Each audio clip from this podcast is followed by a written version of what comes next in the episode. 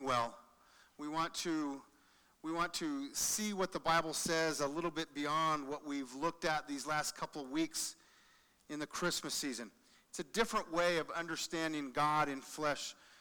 I want you to open your Bibles with me to Hebrews chapter 1. And this is a great chapter of Scripture that has just so many wonderful things in it. And it all talks about Jesus.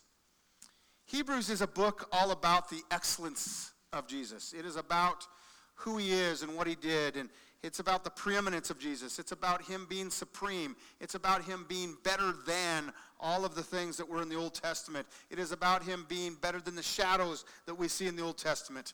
Hebrews is a book that tells us that he is greater, that he is the one that we need to embrace, that he is the one that all of those things in the Old Testament were pointing to over and over and over again. And so the first couple of uh, verses in Hebrews are all about Jesus Christ, and they fit in quite well with our Christmas celebration, and they lead us up to the time when we will celebrate the Lord's Supper together this morning.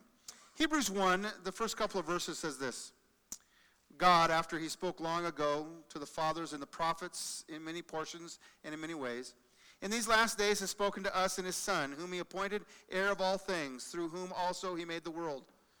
And he is the radiance of his glory and the exact representation of his nature. And he upholds all things by the word of his power.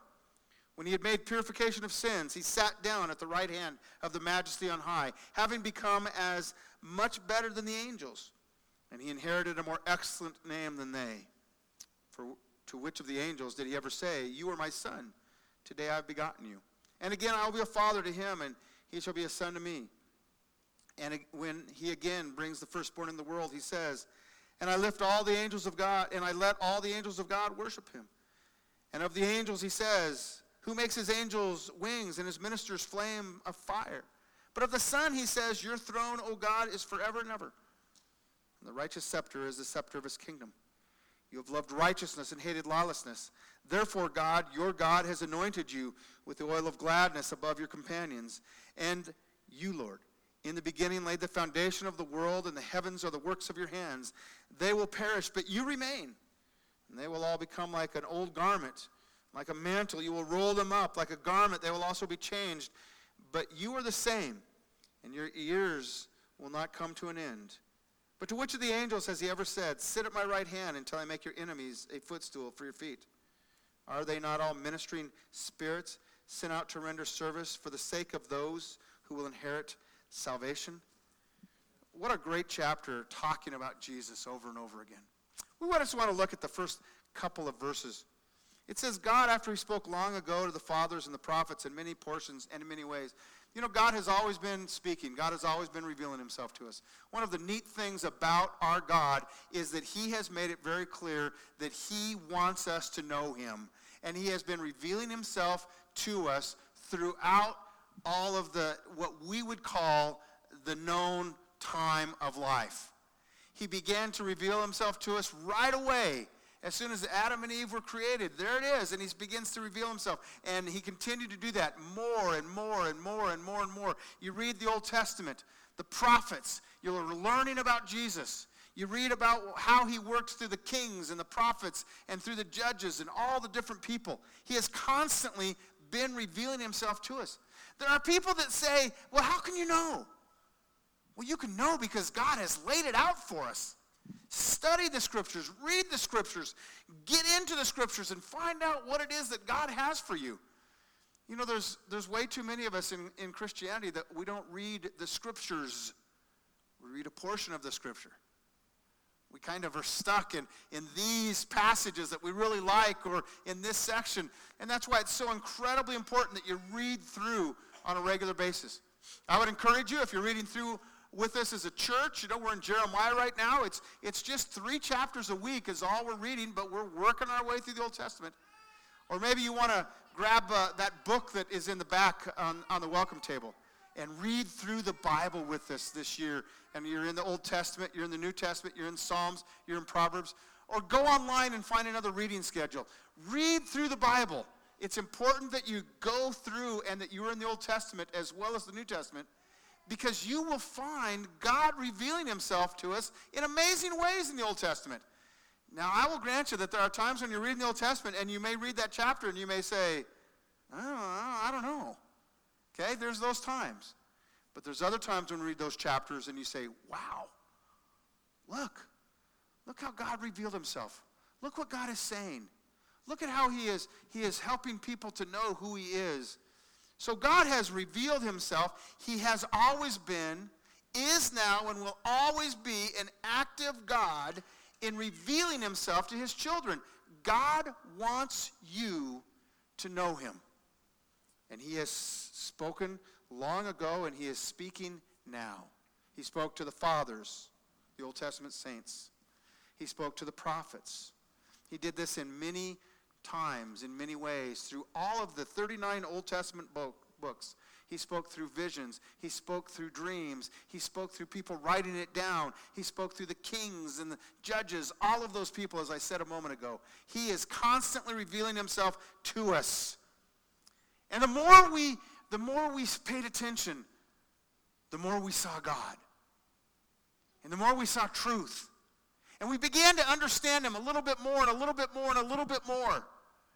But there was always that question about how does that practically work out in life? How is it that I can walk with him? How is it that I can know this holy God? He was revealing himself. He was telling us about himself. He was letting us know over and over again the prophecies were pointing toward Jesus Christ.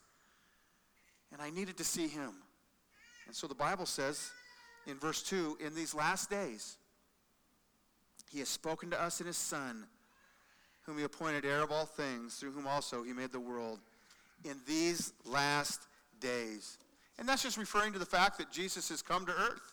It's just in these last days, it's simply referring to the fact that the Messiah has come, what we celebrated during the Christmas season. So God spoke through the Old Testament, and now he has spoken in a different way. The writer of Hebrews says that he has spoken through his Son. He has spoken through his Son, Jesus Christ, God in flesh, as we celebrated this last week. Over and over and over again in the Old Testament, we read how to live. We read how to approach God. We read how to be godly. But there was always that question of how do I really do it? How do I apply it? The Old Testament constantly was saying, here's the holy God, here's unholy man, here are the rules and regulations, here are the things you're supposed to do, here's how you should behave and act. But there was always that, we're not quite there. How do I do it? How do I live those things out? How do I get there? Then Jesus Christ appeared on the scene. I hope that you understand that one of the reasons why Jesus Christ came, obviously to redeem us, but a side benefit of that was he came to show us how to live on this earth and have a relationship with the Father. He showed us what a spirit filled human being looks like. It's Jesus. You need to be reading the Gospels. You need to be studying what it is that Jesus did and said and how he acted and, and all of those things because that's where we're really going to get it. Because in these last days, God has spoken to us in his Son. And he said, Here, this is how you live your life. This is how you do it. This is the, the big picture. And all of a sudden, we see God in a brand new way. So we need to pay attention. We need to follow in the footsteps of Jesus, as the epistles tell us on a regular basis. We need to do what he does. We need to act like he does. We need to pay attention to all of those New Testament books because it is telling us this is how you live, this is what you do we see that we have a manual given to us in an incredibly wonderful way so that we can know God and that we can be who we ought to be. Well, notice what he says here. He says, In these last days he has spoken to us in his Son, whom he appointed heir of all things. Heir of all things. Everything that is God's is the Son's because the Son is God. And he gets it all. And as we have seen over and over again, Emmanuel was not less than. He was indeed God in the flesh. God has called Jesus his son, but he has done that so that we can understand it. It's a title so that we get it, so that we can relate to it, so that it makes sense to us. It's not a, it's not a position that is lesser than. The Bible is very clear that Jesus is equal to, in fact, he is God. It says that he made him, he appointed him heir of all things, through also he made the world. We talked about that a little bit during the Christmas season. That this babe in the manger was the one who made everything we know. He's the creator. Not only did Jesus Christ make what we see, but he made everything we can't see as well. He made the visible and the invisible. He made the massively large things and the tiny little things that we're just beginning to discover through the powerful microscopes that we have. And he made the things that are far away that we're beginning to discover through the powerful telescopes that we have. He made it all. He made everything. He created time and space and energy and matter. And I, and, and I know that I harp on that sometimes, but it's important that we understand that there was nothing made that was not made by Jesus. He did it all. We worship him. There is nothing that did not come from him. And then we need to add that he is the sustainer of all life.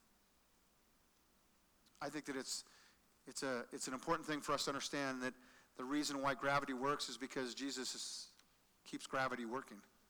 The reason why the world goes around the sun is because Jesus makes that happen. The reason why the earth turns on its axis is because Jesus makes that happen. The reason why it's tilted the way it's tilted, when it's tilted, and how it's tilted, so we get the seasons, is because Jesus makes that happen. The reason why we can function with this combination of whatever it is that we breathe called oxygen is because Jesus makes it work. He's the one, He sustains it all your very being every single moment of every single day is dependent upon the creator of the universe who keeps things going, keeps you going. He's the one. There are way too many people and there are way too many Christians who believe that, that God kind of wound everything up, stepped back, and said, let's see how it works out. God never never took his hands off you, never took his hands off his creation. He certainly never wound it up and said, let's see what happens. He is intimately involved in every single thing. Now, that takes faith, doesn't it, to believe that? That takes faith to practice that. And one of our prayers needs to be on a regular basis God, increase my faith. Increase my faith that I would believe that and I would understand that and I would cherish that so that I could walk with you as I ought. He is the creator, He is the sustainer, He is the one who does it all. Notice what it says in verse 3. And He, speaking of Emmanuel, He is the radiance of His glory and the exact representation of His nature. And He upholds all things by the word of His power. And that's what I said a moment ago. That's what we were talking about. He upholds all things by the word of His power. He's the radiance and the exact representation of his nature. Remember how we have said over and over again, and we talk a lot about the fact that to glorify God means to put him on display. Look, look at that. Look, look what God does. Look what God is doing. Well, when Jesus came to earth, the glory of God was a constant thing on this earth. Look. Look at him. Look at how he loves. Look at how he heals. Look at how he teaches. Listen to what he says when he teaches. Look at his compassion. Look at his care. Look at his relationship with the Father. All of those things. It goes on and on and on and on. It was, look, God is on display right now. His glory is seen. He is the exact radiance and representation of the Father on this earth. We cannot see God in his complete and total glory, but we do see Jesus. And in seeing Jesus, we see God. Jesus made it very clear if you've seen me, you've seen the Father. I am He. I am representing Him. I am on this earth. In me, you see Him. He is Emmanuel, God with us. Turn with me to flip over to Colossians 1 real quick. Colossians 1, just for one little verse. It says in verse 15 that he is the image of the invisible God, the firstborn of all creation. God said, Look, in physical form, you can now know who I am. You can now understand. You can talk with me. You can figure it out. You can see it. And we're able to do that, and that is a wonderful thing, and we praise Him for all of that. It goes on in that verse uh, in Hebrews, there, chapter 1, verse 3, where I talked about that, that He upholds all things by the word of His power, simply because He determines it to be so. And He says, This is the way I want it to be. It goes on in that verse and says, When He had made purification for sins, purification for sins. We took a look at Isaiah chapter 53 in Sunday school this morning. The adults looked at most of it, or part of it. The kids and teens probably looked at all of it. What an incredible chapter. When we begin to understand that he made purification for sins, what a statement. Purification for sins. If you were in Sunday school, our mind's already there. But for those of you who weren't, let's, let's get there real quick. Let's think about who we are and how we live and what we say and what we do and our actions, our behaviors, and understand that Jesus made purification for your sins. He cleansed you. He purified you. He died on the cross for you. He did that for you. God in flesh. Wouldn't it, wouldn't it have been enough for God to appear in the flesh and to say, Here I am, so that you can know me better? And I will explain to you how to live. I will explain to you how to do what you need to do so that you can finally have a relationship with me that you need to have. But that wouldn't have worked, would it? He went that next step and said, I am here to be that sacrifice. I am here to be that propitiation. I am here to satisfy God's wrath in a complete way by dying on the cross. He made purification for sins. There is not one sin that you have ever committed or ever will commit that can be outside of the realm of Jesus Christ purifying you. It doesn't exist. It doesn't exist. Look at all of the people in the Bible. Look at all of the different examples of who God saves. All sorts of people. People that you know, maybe people that you are. God saves. He made purification for sins. That's really the, the Christmas celebration, isn't it? Not just that he came in the manger, he came to die on the cross. He made purification for sins. Turn with me to 1 Peter. 1 Peter chapter 1.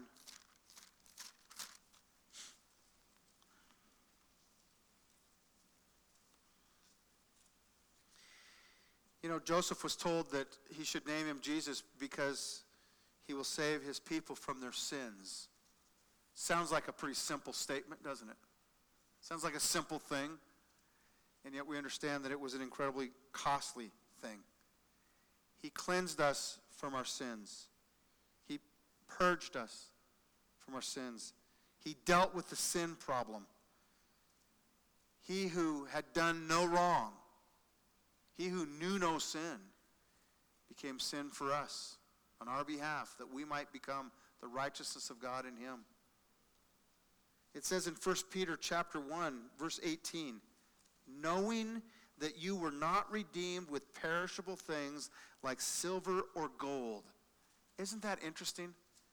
that that that we think is the most costly and valuable and precious thing, that wasn't good enough to redeem us. You can take all of your silver and gold, which represents all of your material wealth, take every single thing you have and pile it at the feet of God, and it's not good enough. You can't buy your salvation with material goods.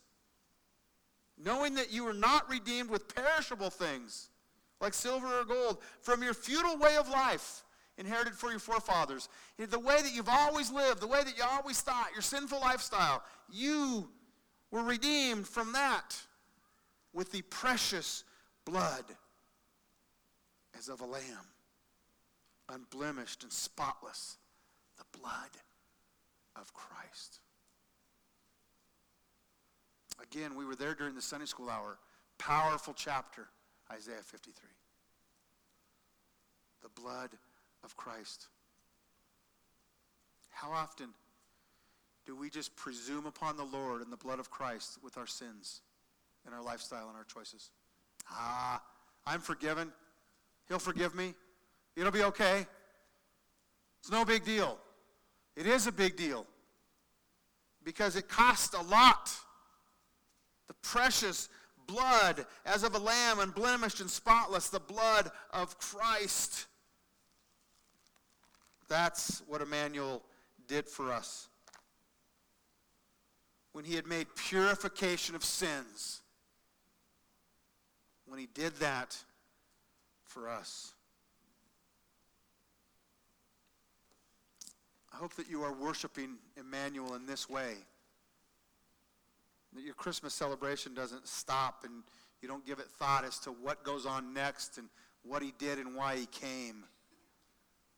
You've maybe read those things about him coming and you've spent time thinking about that.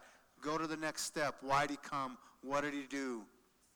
It's a wonderful thing that we talk about the fact that, that he comes and we have that, that uh, um, Advent where we read this, the, the passages and we get ready for his coming. And that's a really cool thing. And, and that's great to do. But maybe after Christmas, we ought to come up with a bunch of things and read a snapshot of his life and what he did up until the cross and be reminded this is the continuation of the story. He died for us on the cross, his precious blood. Well, back in Hebrews 1, he made purification of sins, and then, then he sat down at the right hand of the majesty on high. After accomplishing the work, he sat down. A picture of it being finished completely. Nothing else had to be done. What he did was all that had to be done and all that could be done so that we might have the life that we have today. It is finished. What a contrast that is to the New Testament. There was never any finished, uh, excuse me, of the contrast to the Old Testament. There was never any finished work in the Old Testament. Never. It always had to be done again and again and again and again. There was never a time when the Lord came down and said to the priest, You have finally, finally done enough. Be done. There was never once when he came down and said, let's abolish the temple. Let's be done with it because finally we've offered enough sacrifices. It was, there was no finished work until Jesus Christ. It is finished, he said. And he sat down on the right hand of the Father. It is done. We honor him because of what he did. We show him the authority that he is due because of what he he, he has done, and he has set up this whole thing called rest because of what he has done. We can rest in him because of what he has done. It says in verse 4 then, becoming much better than the angels, he inherited a more excellent name than they. There's no other name given among men whereby you must be saved. Jesus Christ. He's the name. Better name than all the rest. God, after he spoke long ago to the fathers and the prophets in many portions and in many ways, in these last days has spoken to us in his Son, whom he appointed heir of all things, through whom also he made the world. And he is the radiance of his glory and the exact representation of his nature. And he upholds all things by the word of his power. When he had made purification of sins, he sat down at the right hand of the majesty on high, having become as much better than the angels as he inherited a more excellent name than they. He's much better. Emmanuel. Emmanuel. First day of a brand new year. It's good to be in this, this day. In the first day of a brand new year, it's good for us to celebrate the Lord's Supper and remember what He's done for us and look forward to how He's going to continue to do great things for us by celebrating the Lord's Supper. We remember that Emmanuel came, and this is why He came to die on the cross for us and to shed, our blood, shed His blood for us. We're going to do things just a tad differently this morning, not much, not like last time, just a little bit different. I'm going to ask the Gentlemen, if they'd come forward and be seated right now, and I'm going to ask Tammy if you would come on up right now. We would prepare for the Lord's Supper. As we get ready for the Lord's Supper this morning, Tammy's going to sing a song for us. And the words are not in your bulletin. You have nothing to look at. You can just watch the cross. You can just pray. You can sit there. But I want to ask that you allow the Spirit to minister through her words this morning and take us to the Lord's Supper. When she's done, we're going to pass out the bread immediately with no commentary. Sometimes I think that all we as preachers do is mess things up with our words. So she's going to finish singing. We're going to pass out the elements immediately. So that this is a continuation of, of worship and focusing in on, on Emmanuel and what he has done for us.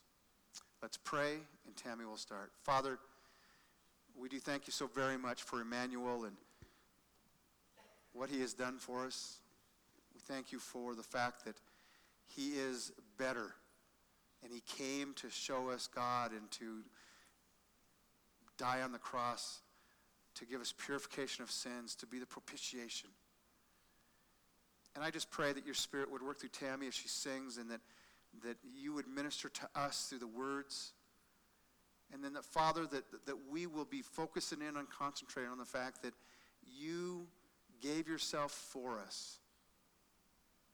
And because of that, we have the life that we have a relationship with you and eternal life. Father, just direct our attention and our hearts toward you as we worship in this way. We pray in Jesus' name.